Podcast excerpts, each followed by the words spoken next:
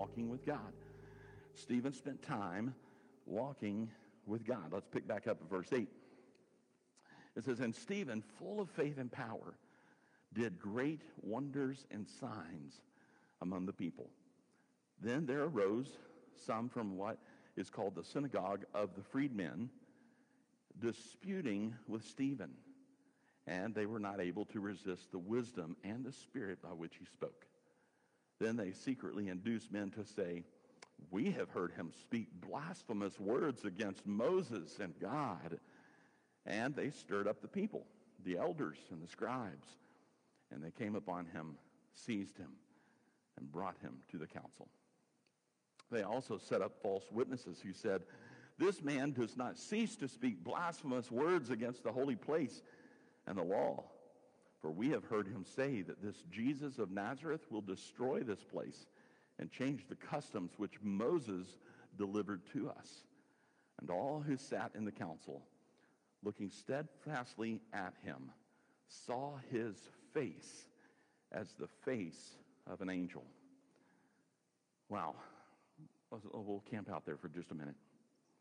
There's three things to observe here, when, and that, that happens to Stephen that sounds reminiscent of Jesus, right?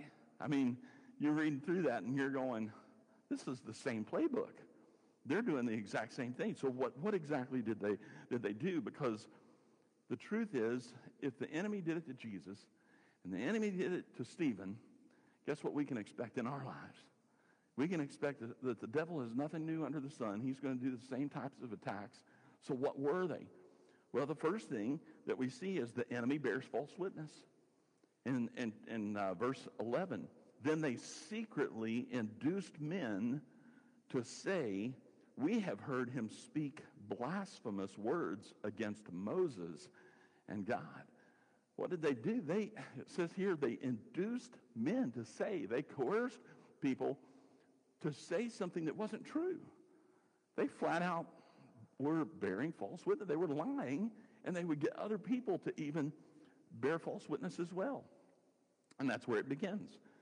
Then, number two, the enemy convinced the crowd of their lives. Verse 12. They stirred up the people, the elders and the scribes, and they came upon him, seized him, and brought him to the council. So it wasn't just, let's spread lies about him. Let's get, the, let's get everybody in the crowd to believe these lies. And then what was the third thing? Finally, after listening to his witness, they did what? They executed him. It sounds a lot like what they did to Jesus. And like I said, we could expect the devil to do the same. In fact, we, we, we don't have to look far, far to see that very same thing happening. Secretly induce people to say things that aren't true.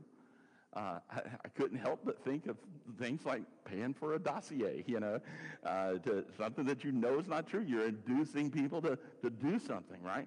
Convince the crowd of those lies, like through social media, mainstream media, uh, mainstream news. And then do what?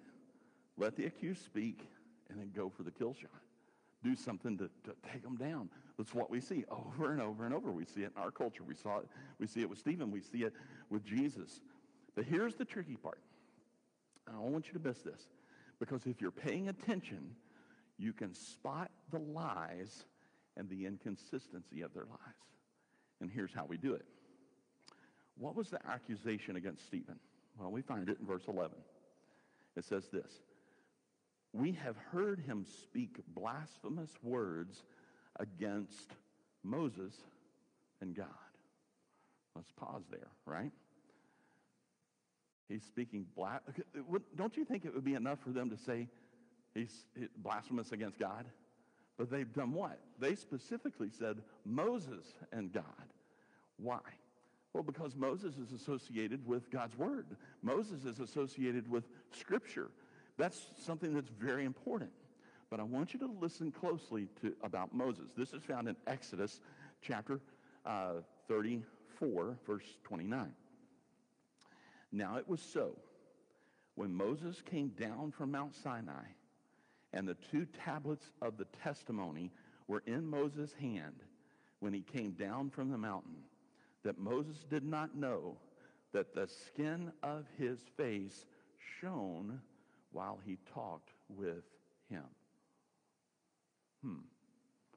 Now listen back to Acts 6:15. And all who sat in the council, looking steadfastly at him, saw his face as the face of an angel. What's going on here? Moses, we, we have, we've made the, the observation before that when you spend time with the Lord, as Moses had, there was a glow about him. There was a physical change that they noticed because he had been in the very presence of God. Moses didn't realize it at the time. He didn't realize that his face looked different. He didn't realize that he was glowing. He didn't realize that everybody was, in fact, they were fearful of Moses. They were looking at him going, what in the world? You know, he has been with the Lord. Don't you think that the people in the Sanhedrin looking at Stephen and seeing this glow about him, these experts in the law would remember Moses and would remember the fact that even Moses had a glow. And what was that glow from? The glow was because Moses had spent time with God. What was this glow about Stephen? I believe it's the same thing. Stephen had walked so closely with the Lord that there was a difference. There was, they could see something different about him. The very glow on his face told everybody that he was a servant of God. So there's no doubt that the Sanhedrin should have picked up on it. They should have been thinking about, hey, Moses' face was, this is, this is how the scriptures describe Moses. And the glow of Stephen's face indicated, indicated that he wasn't against who? He wasn't against Moses and God. In fact, he is like Moses because he had been with God. That's pretty incredible uh, observation that they missed. So in the, in the midst of the devil's confusion, when he tries to start all those lies, and when he tries to, to do all those things to, to stir up the crowd, look for who spent time with the Lord. Who is glowing because they've spent time with the Lord? Because the person that spent time with the Lord, that's where the truth is going to be found. People didn't always see the truth. That people don't always see the truth because they're not always looking for the truth. They don't want to see the truth. They don't see it because it, it, even though it's right in front of them. I don't think that the Sanhedrin, I don't think that they wanted to see this, uh, this face of Stephen because they didn't want to.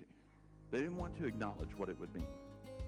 So people will notice something different about you when you spend time with God. People will notice that. You spend time with the Lord, it will be, you don't, you don't even necessarily have to say anything. It comes out in your actions and your behavior, and people will notice a difference.